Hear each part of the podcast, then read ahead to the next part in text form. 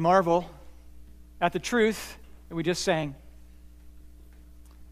That we can be righteous, but we understand that it's not a righteousness that belongs to us or that derives from us. It's a righteousness that we have because of the perfect righteousness of the spotless Lamb of God, who took away the sin of the world, who offered a way into relationship with God the Father through faith in Jesus, that you took the price, that you paid the price for sin on the cross death.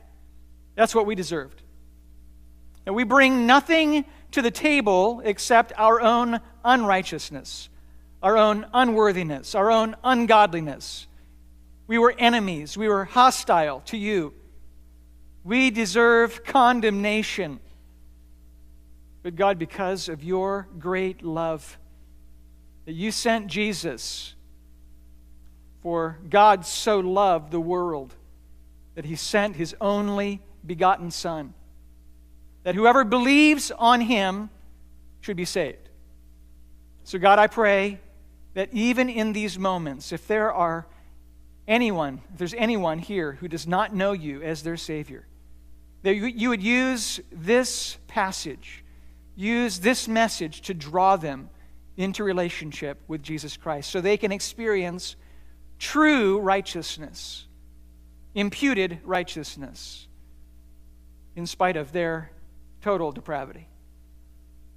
Be pleased this morning, O God. Allow your word to be clear. Clear as it comes from my lips, clear as it enters into the heart. May your Holy Spirit have his way in us today. Accomplish your purposes. May your presence be among us. May your power be evident. Save to the uttermost, O oh God, we pray. In Jesus' name, amen. Well, I don't know how many of you have, have uh, ever used one of these. This is a, a little eye mask. Ever, ever used one of these when you're taking a nap? Well, well this particular one is, is broken. Um, it, it's broken for a lot of reasons. One reason, if you were to come up and inspect this, you would say, Why would you ever put this on your face? It's disgusting. Um, so it's, it's broken in that respect. Uh, it's also broken because it's kind of, you can see in the back here, it's uh, kind of coming, coming apart. But for all intents and purposes, it, it accomplishes the objective of, uh, of concealing light and and allowing me to get a nap in the afternoon on Sundays. Um, that's a good day for, for naps. But I think it's broken in a it's broken in a deeper way. It's broken in a fundamental way. It's broken because it doesn't serve a, greater purpose. Um, unlike this, I'm holding in my hand. See if I can find the switch. There we go. There we go. How about light? It's broken in that it conceals rather than giving light. I want you to realize this morning that everyone in this room, everyone in this world, everyone who has ever existed except for Jesus is broken fundamentally. You cannot accomplish the purpose for which you were created. You, you, you, can't, you can't do it because you're cloth and not light. You have been called to be the light of the world.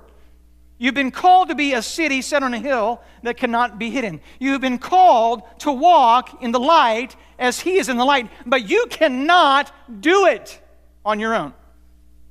It is not in you. You are broken fundamentally. You can't do it. But there is a way through Jesus that a transformation can begin in your life and, and you can begin to, to work out the purposes that God has called you to work out. And I, I was thinking, and maybe some of you experienced this, um, if, if the lights in your house have ever gone out, and you know that for some reason the circuit breaker has tripped in your basement, and it's dark outside, you, you walk into the basement, It's even darker down there. You ask your kids, hey, can you go up and, and get something that's going to help me? If, if they bring this, you'd be like, uh, I think we're missing something in the request. Or, or maybe you don't quite understand what this is for. But if they bring you this, then you understand, and they understand what the real problem is. God has called you to be a light, but fundamentally, you are broken. Fundamentally, you're broken because you've been called to shine the light. That's what uh, we have been seeking to do through this study. We, we've taken a, a mini break from 1 Peter, but I, I really don't think it's a break because what we're doing is we're actually building on the theology of what we've been uh, exegeting over the last 20 weeks. Okay? And so, I, what I'm trying to do is trying to be courteous to you instead of spending six hours one Sunday applying this in a really practical way. How, how many of you would love to spend another six hours on Sunday to do? Uh, no takers? There's a couple of you. Great, great. A couple of takers. We'll do that with, uh, with the rest of you, but um, this is a way for us to dig deeper, a, a way for us to, to do what theology and doctrine are meant to accomplish, and that is to take us from what is heady, what is scholastic, take us from knowledge, and, and help it to intersect life. Help it to relate to who we are as believers, apply to our day to day. That's what God has called us to. And that's why this is important. Just for sake of review, those of you who have come, now this is the, the first time perhaps, and we've just begun this six part series. I, I want to just um, what's the word? I wanted to say at the outset that what we're about to talk about is controversial in nature. Because that's what truth is meant to do. Anytime truth shines into the darkness, it will expose. It is differentiating, it, it creates sides. So, truth does. Are you on the truth side? Or are you on the non truth side? There, there, there's no middle ground. I, I want you to understand the very outset of this, you can't have it both ways. Because as we saw uh, two weeks ago, there are anti soul forces that are after you. They want to have you. They want to have your kids, your grandkids, your loved ones, your husband, your wife, and they want to destroy you at the foundational level so that you have no relationship with Jesus. They want to dismantle the real purpose as to why you were created to shine the light, to worship God, to recognize and to submit yourself to His truth, and to shine that truth into culture. So there's no middle ground. So, for the sake of review, and in the first service, my review lasted, I think, 30 minutes. Maybe 40 minutes, and I think I. I'll try not to do that to you. I want to review and help you understand why are we doing this? Why is this important? There's several reasons. First, we've been called to stand. This is so important. Because if you're anything like me, you want to shrink back. If you're anything like me, you want to retreat. If you're anything like me, you want to avoid conflict. I do not like confrontation. I have been sweating bullets about this study because I do not like what I have been called to do as a pastor, and that is to speak truth. Because I know whether I like it or not, and, and no, no matter how hard I try, that this is differentiating and it's going to step on toes, it's going to offend, it's going to hurt, and I don't want to hurt.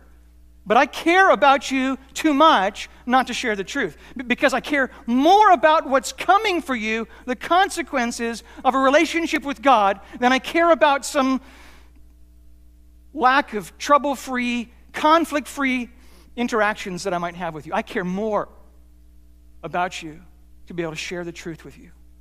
We have been called to stand. Let me tell you, standing is not easy. But, but we're called to this, and it needs to come through a heart of love. That, that's what we're called to in Ephesians chapter 5. Let me just read this. You, you can see this here.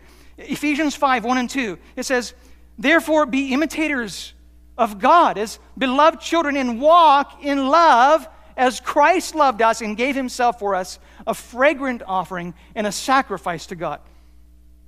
We love because God loved. And by the way, I want you to understand right here at the beginning love is not love. You're going to see that all over the place. Love is not love. Love is not arbitrary. Love is not open for outside definitions. It's not subject to culture. Love is not something that we speak into and we can have any way we want. Love comes one way God is love. And love is patient.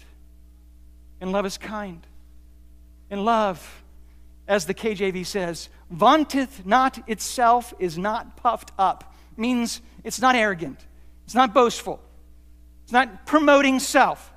It's not the kind of thing that would seek to put myself in the front. It's always directing attention to God. That's what God's love does. It puts God on display. That's what you're made for. But notice the corollary in the same chapter. So, so we're starting with love, but, but notice now what love does in verses 5, excuse me, 7 to 11. Therefore, don't be partakers with them don't have anything to do with this world. Don't, don't, don't buy in to their philosophies. Don't be captured by their way of thinking. Instead, love them. How? Well, for once, one time you were darkness, but now you are light in the Lord. Walk as children of light. What does that look like? Well, the fruit of the light is found in all that is good and right and true. Truth is love. And try not to discern what is pleasing excuse me, and try to discern what is pleasing to the Lord. Take no part in the unfruitful works of darkness, but love them by instead exposing them. That's love. Love is truth. Love is differentiating. Love understands the end game, end game Love recognizes there are consequences with being subjected to the lie, being caught up by the lie, following the lie, and, and, thinking that there, were, there will be no implications for me to just do for a little while what the world says is okay. It, it feels good to me right now. It's what I'm going to do. I'll ask God to forgive me, and at some point down the road, I'll get my life in line. No, that is not something that we as believers can tolerate because we want to speak truth and say, no, a relationship with God right now is much more important than your happiness. That's what like light and love does. It stands. I, I, I put this in your notes. I, I think it's so helpful. It says, Where the battle rages, the loyalty of the soldier is proved, and to be steady on all the battlefield, besides, is mere flight and disgrace to him if he flinches at that one point. now, this is written by somebody in the early 1800s. Let me try to help us update the language a bit. What it's saying is if you speak the truth in any place other than where the battle rages, you're just retreating. You're just finding a way. I'm going to speak the truth over here. There's no, there's no conflict over here. Uh, there's no contradiction over here. I'm not going to make anybody unhappy over here. But the battle is raging here. Be loyal to your Savior. Be loyal to your commander. Speak the truth where the battle lines have been drawn. Don't retreat, because if you do, it's disgrace to you to flinch at the point where the battle rages. That's what truth is meant to do. It's meant to shine and stand on the scripture where the battle rages. Do you love Jesus and love the truth by walking in the light? We have been called to stand. We've also been called to sound doctrine. And I'll try to speed this up. I'm not uh, on a good trajectory here. Shoo, I'm in trouble. I want you to understand there's one metric. There is one point of evaluation in your life. There's one thing that matters. It's found in 2 Timothy 2:15. It's be diligent to present yourself approved to God. A worker who does not need to be ashamed, rightly dividing the word of truth. Meaning, it doesn't matter what your neighbor thinks about you. It doesn't matter what your coworkers think about you. It doesn't matter what your boss thinks about you. As long as your life is in harmony and approved to God, you can expect, as we saw in 1 Peter chapter 2 verse 12, that they will speak evil about you. You're going to live an honorable life before the Gentiles, but it's not going to matter. They're going to speak evil about you. Expect it. And live approved to God because that is the standard. That's the metric. You've been called to sound doctrine. And when you live in that way, you can expect stability in your life. That's the next one. You've been called to stability. You've been called to confidence. You have been called to assurance and settledness in your heart. And, and that's what happens as we settle our hearts in the Word of God and we love sound doctrine. It will lead to this confidence. Like you're not pushed around and, and, and, and, and shaken like a rag doll. You, you, you, can, you can be firm and confident. You can be a person of truth and grace.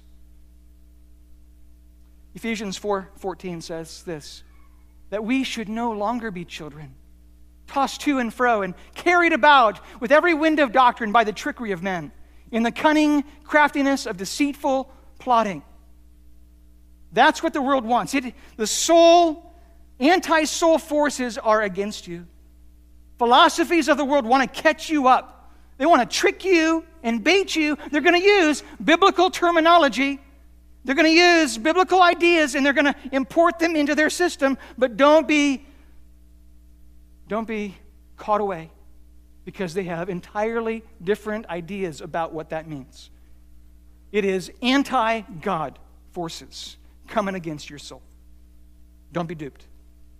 We've also been called to wisdom. Called to wisdom. We need discernment. God has made discernment available to us, and, and we, can, we can see on the surface and differentiate between what is godly wisdom, what is spiritual wisdom, and what is not, what is earthly, carnal, demonic wisdom. It's very clear. All you have to do is look at the evidence. And, and briefly, James chapter 3, verse 14 to 17. Here, here, here are the indicators of demonic wisdom, satanic wisdom. Here it is. If you have bitter jealousy, selfish ambition in your hearts, don't boast and be false to the truth. This is not the wisdom that comes down from above, but is earthly, unspiritual, demonic. For where jealousy and selfish ambition exist, there will be disorder in every vile practice. Meaning, wisdom of this world is gunning to boost you up, to, to make you the center of your own universe. It's about selfishness and jealousy and wanting what other people have. And when you don't have what other people have, you're going to do whatever it takes to get it. They're to blame for your problems, whatever those problems might be. There's jealousy, there's ambition, there is selfishness, disorder in every vile practice.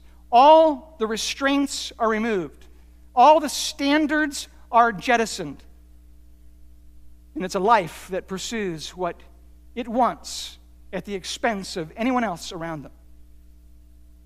That's what demonic wisdom does. But spiritual wisdom in verses 17 and 18 is different. The wisdom from above is pure, it's peaceable. And I, and I like this word peaceable because it's not peace uh, so much as contentment, satisfaction it's not being jealous. It's, it's not wanting what other, others people have, but, but saying, God, you gave this to me. I'm going to celebrate and see and bless you, praise you. I'm going to be at peace in my heart and settled because I believe that you are good and you give good gifts. I'm gentle. I'm open to reason. I'm full of mercy, good fruits, impartial, and sincere. And a harvest of righteousness is sown in peace by those who make peace. The pursuit of godly spiritual wisdom is running to pursue peace, not war. Running to create unity, not disunity.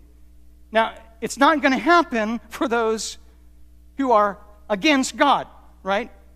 Because they're not going to see things eye to eye with you. It's impossible for worldly people and people of this world to, to have any harmony, any common ground with you as a believer. There is no common ground. The apostle Paul makes that clear in 2 Corinthians chapter 6, verses 4 to 16. He says, "Don't be unequally yoked with unbelievers." Okay?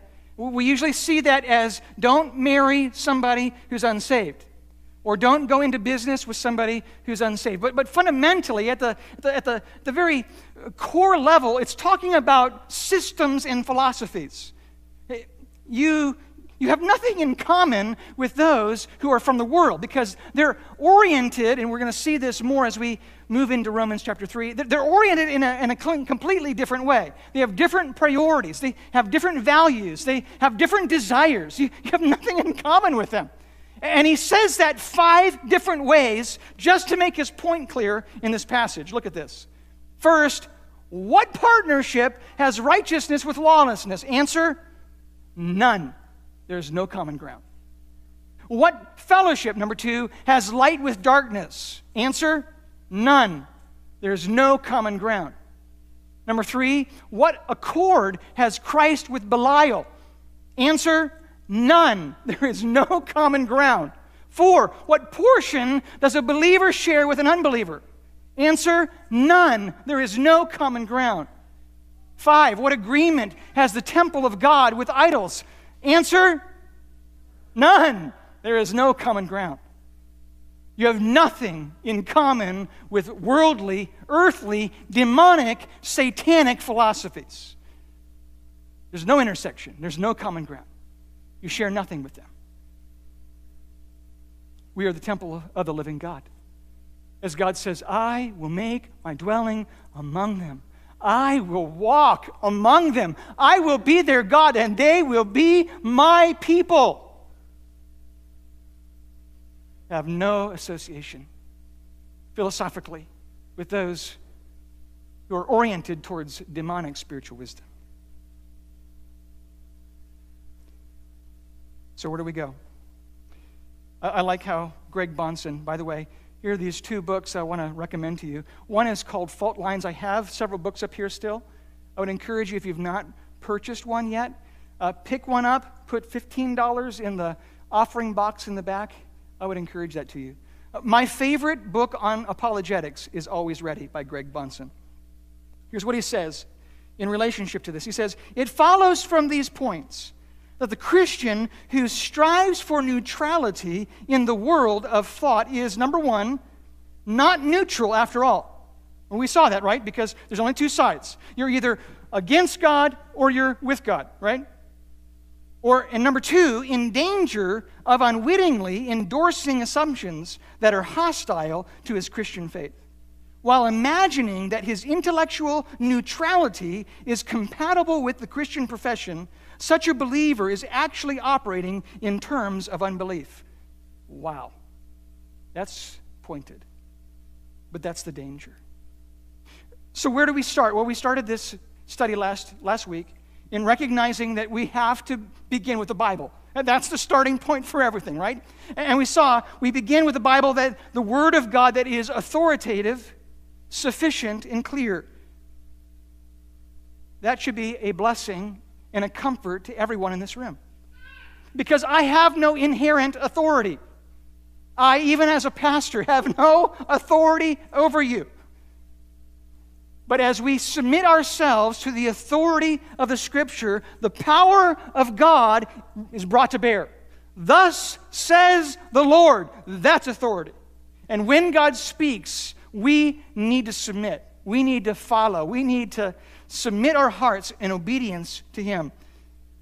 This is also a comfort because the Word of God is sufficient. And, and by the way, I, I, you know this already, but I'll just say it again. I'm limited.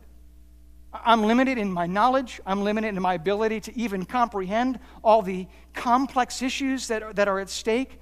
I'm limited in my study. I can only study so many things. And, and there's a, man, there's a plethora of, of uh, things out there to know, and, and I can't possibly know it all. But as we submit ourselves to the Word, the Word of God is sufficient. Its truth can speak into these things, whether we've experienced them or not. And the Word of God is clear. As we submit ourselves to the precision and clarity of the words of God, there will be help and comfort and wisdom for us. Maybe you've heard this statement all truth is God's truth. Have you heard that before? And what is often meant by that is wherever we find a truth source, it adds to the equation so that if I find truth in mathematics or philosophy or psychology or uh, archaeology or you fill in the blank, any of the other sciences, I, I can uh, accumulate those truths, I can stack them up, and if those truths compete with the main truth, the Bible, then obviously those truths outweigh the Scripture. That is not how it works. it's not how it works.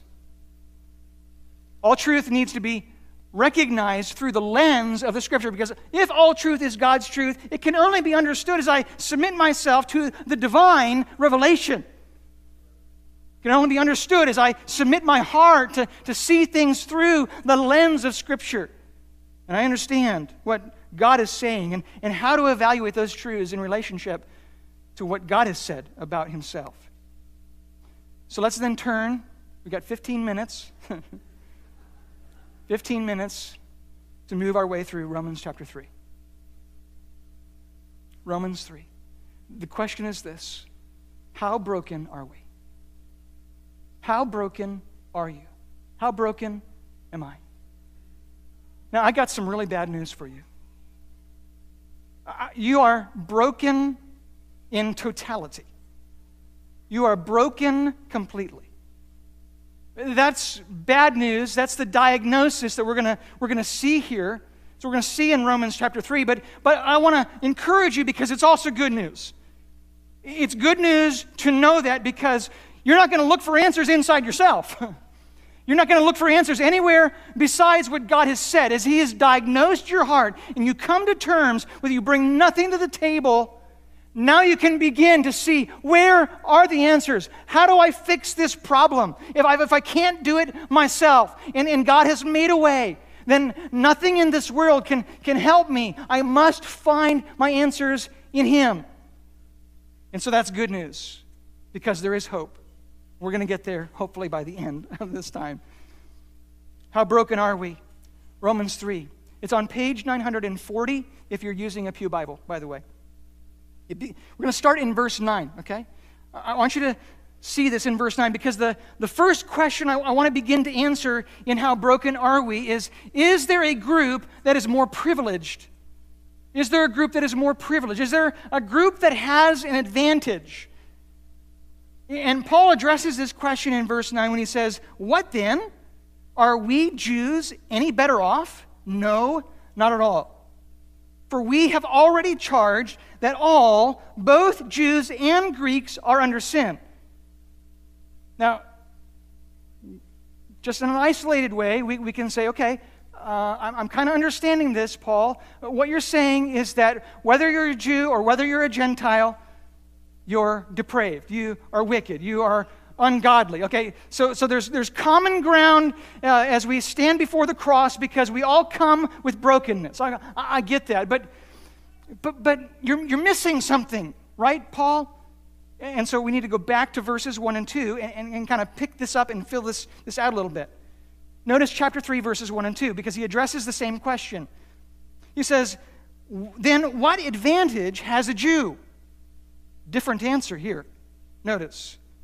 Or what is the value of circumcision? Much in every way.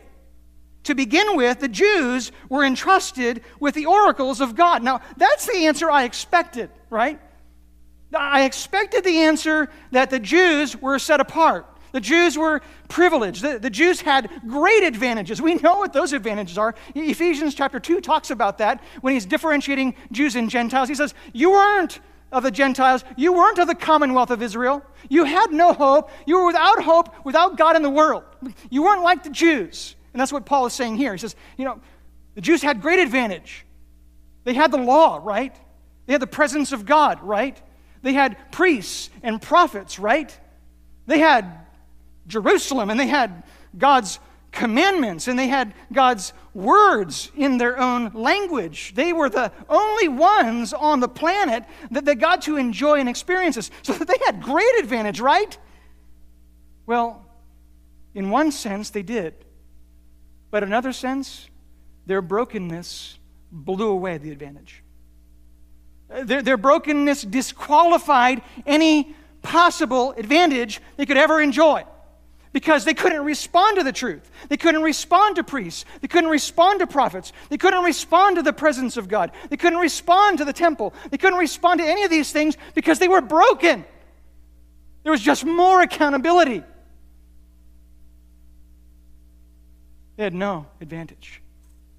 And That's important for us as we think about critical race theory. I just want to put this definition up here for you again. These are not my definitions, by the way. And I want to just move into this. We, we dipped our toes in last week. Every week, I want to just kind of move in just a little bit, little bit further, okay? Little step by step, so we can immerse ourselves in knowing this and be able to compare this to truth. They would say critical race theory is the view that the law and the legal institutions are inherently racist, and that race itself, instead of being biologically grounded in natural, is a socially constructed concept that is used by white people to further their economic and political interests at the expense of people of color. Okay, now, on one hand, we would say we, we, can, we can recognize that. We can recognize that, that systems are often put in place to benefit certain groups of individuals. We know that because it is in our hearts. That's what we're going to look at some more as we keep moving our way through Romans chapter 3. We're going to see that, that, that impartiality, or excuse me, partiality and prejudice and racism is ingrained in your heart. It's who you are without God. And so there's no wonder why systems and, and political structures would seek to, to do what they must to retain power. So we, we, we get that. But I think there are some really important problems we need to address. And in each of these problems will, will point to a gospel issue. That they point to a God issue. Listen, what does this idea of, of thinking that some are privileged and some are not? And by the way, they would say some are oppressors, those who would take advantage or be uh, in a place of advantage or power and, and, are, and are making systems to, to benefit them, they are the oppressor. And those who are experiencing the oppression, who are being victimized, who are being taken advantage of, they are the oppressed. There are several problems. The first is what does this say about the sovereignty of God? What does this say about the sovereignty of God? Remember what Job said when everything was taken away? His family was taken away, his property was taken away, his livestock was taken away, his, his farm was taken away. He says, The Lord gives, the Lord takes away. Blessed be the name of the Lord. Because God is sovereign. And so, as you anchor your heart in the sovereignty of God, you recognize that God is in control of the good and the bad. And, and remember what Joseph says? He's sold into slavery. Nothing could be worse for him. He's sold out by his brothers. He has to go and become a slave in Egypt. And, and what does he say? What you intended for evil, God did what? God meant for good.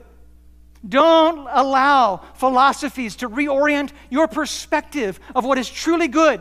Because good doesn't happen here. Good is meant to point you to there, to heaven, to eternity, to God, where true goodness is. So it's sometimes good for God to take away good things here so we can look to good things and want good things later. That's sovereignty, the sovereignty of God. Every good gift, every perfect gift comes from above, from the Father of lights.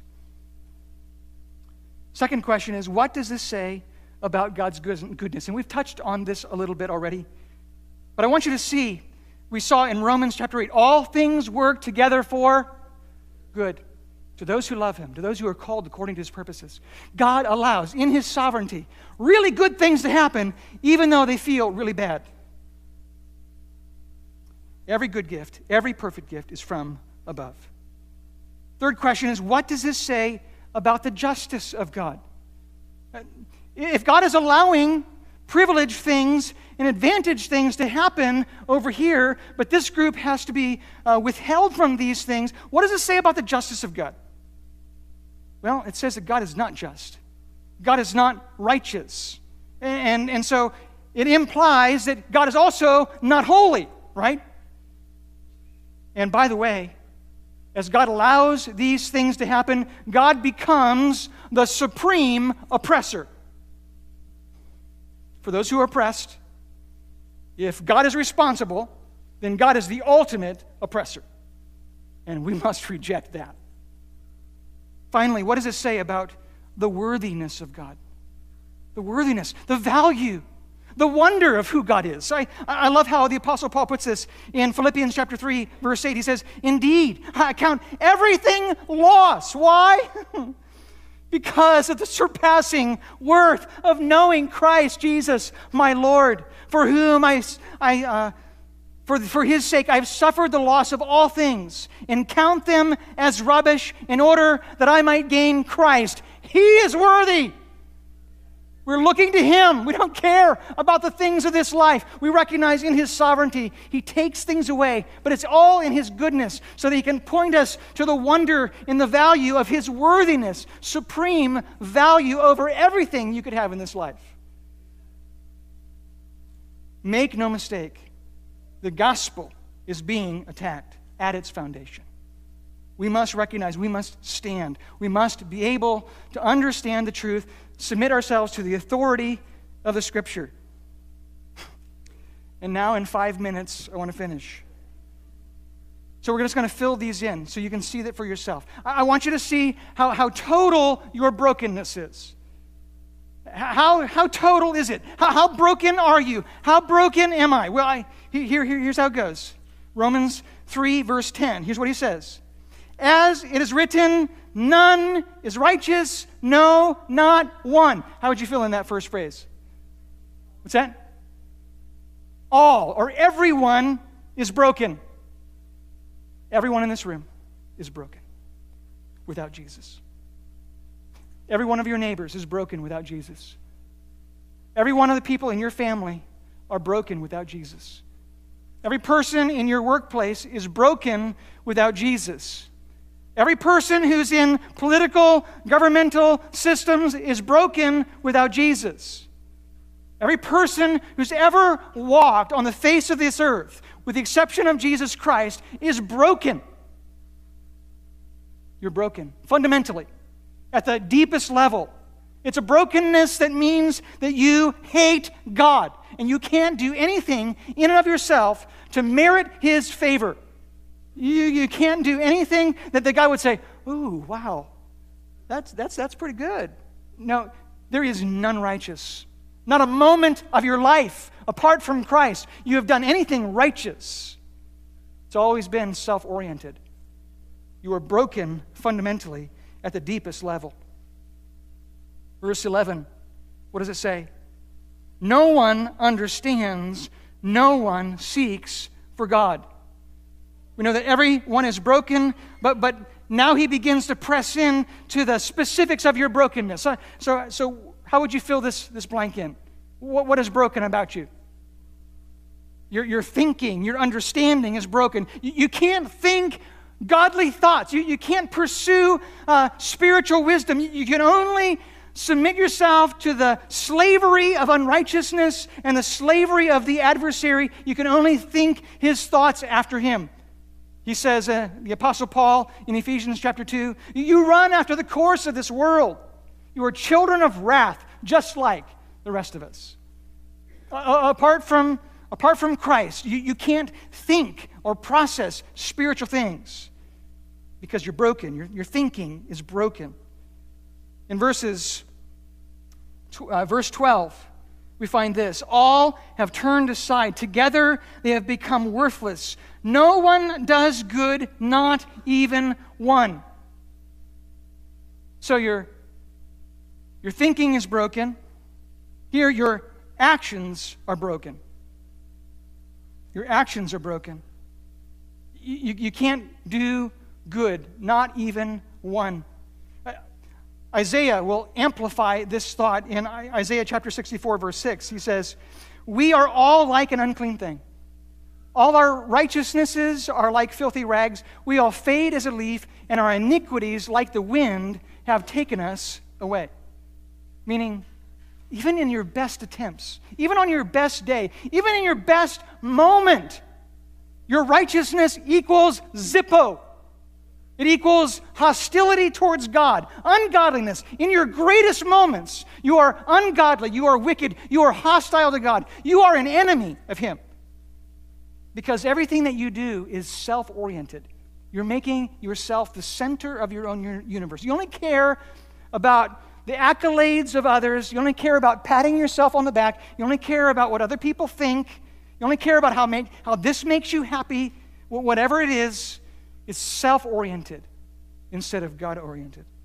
Even in your best day, apart from Christ, it's your, your iniquity has taken you away.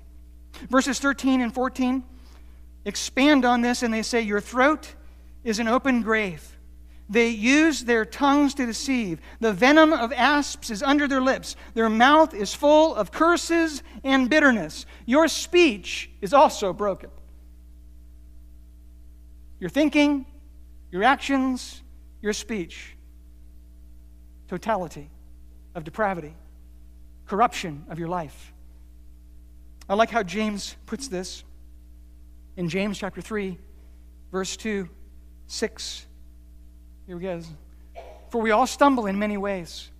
If anyone does not stumble in what he says, he is a perfect man, able to bridle his whole body. How many perfect people do we have in this room? Don't dare raise your hand. because the point of that is no one's perfect. the tongue is a fire, a world of unrighteousness. The tongue is set among our members, staining the whole body, setting on fire the entire course of life, and set on fire by hell. Your tongue is an instrument of Satan. Your tongue lights up this world in destruction. It is something we struggle with even as believers. So that in verse 9 it says, With it we bless our Lord and Father, and with it we curse people who are made in the likeness of God. From the same mouth comes blessings and cursing. My brother, these things ought not to be. How is this possible? Well, it's possible because you are broken in how you speak.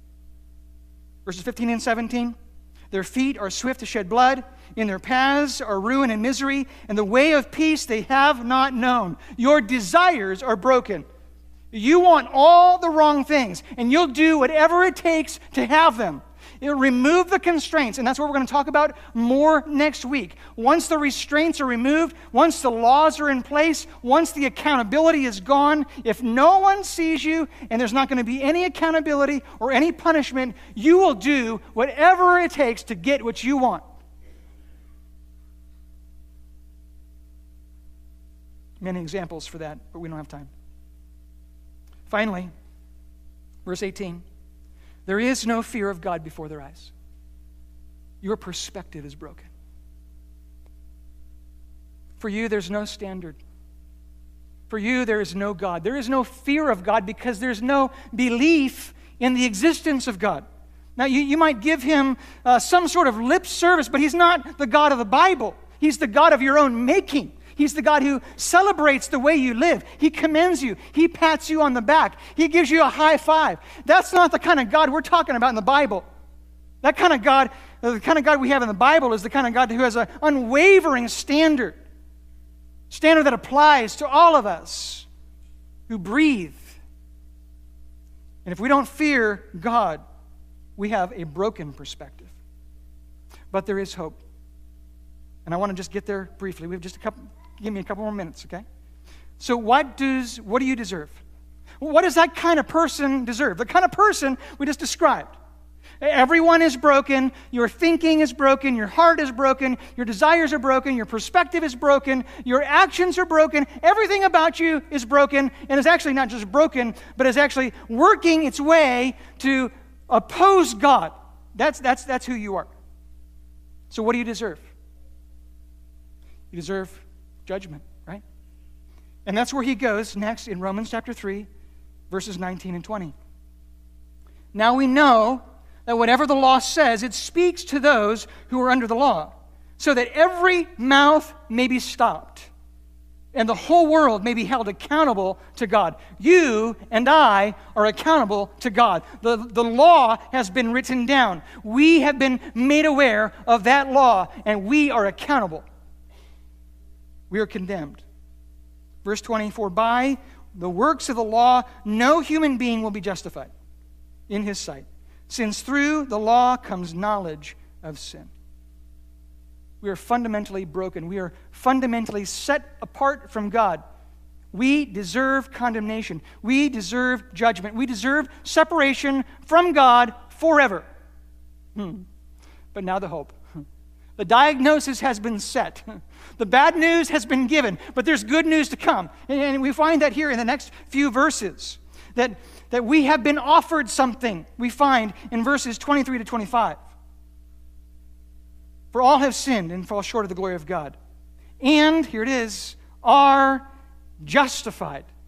That is, declared righteous. We sang about that at the beginning uh, of, our, of, our, of our service. And are justified how?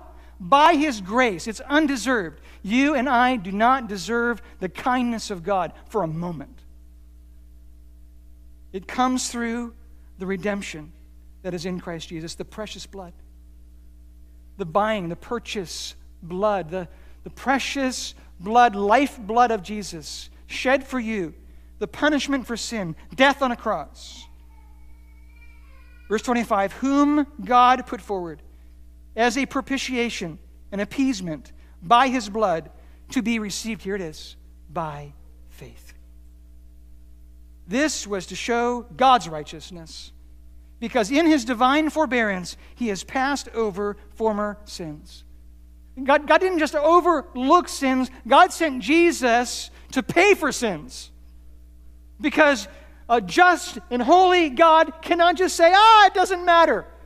No, he had to allow his wrath to pour out on his son. His son was crushed for your sin and for my sin, so that by faith Jesus' righteousness could be placed on you, accredited to your account. Do you know Jesus? Have you entered into relationship with Jesus? Do you, have you come to terms with the hopelessness of your situation on your own? That, that there is no advantage for you, even if you've grown up in America, even if you've come to Maranatha Church, even if you have come and grown up in a Christian family, there is no advantage for you because you are still under sin. You are still broken. You need Jesus. You need to come to Him in faith. Have you done that? Let me pray. Oh God, I pray that you would help us to come to terms with our brokenness and we would see that as a sovereign, loving, holy, just, merciful God, you have made a way in Jesus. That He is the way, the truth, and the life. That no man comes to the Father except through Him. In this moment, even now, I pray that your Holy Spirit would have His way in the hearts of those you're drawing to yourself. May they come to know salvation, know forgiveness and know relationship that comes through faith in Christ. I pray in Jesus' name. Amen.